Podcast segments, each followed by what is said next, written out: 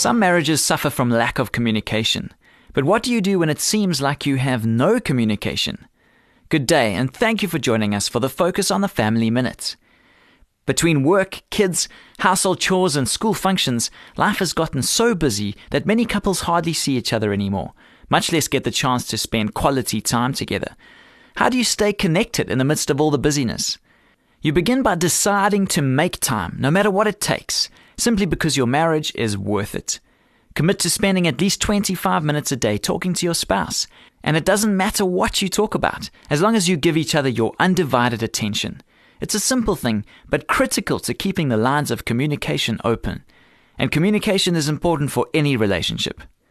For more information on family issues, please call Focus on the Family in South Africa on 031 716 3300 or visit our website at safamily.co.za.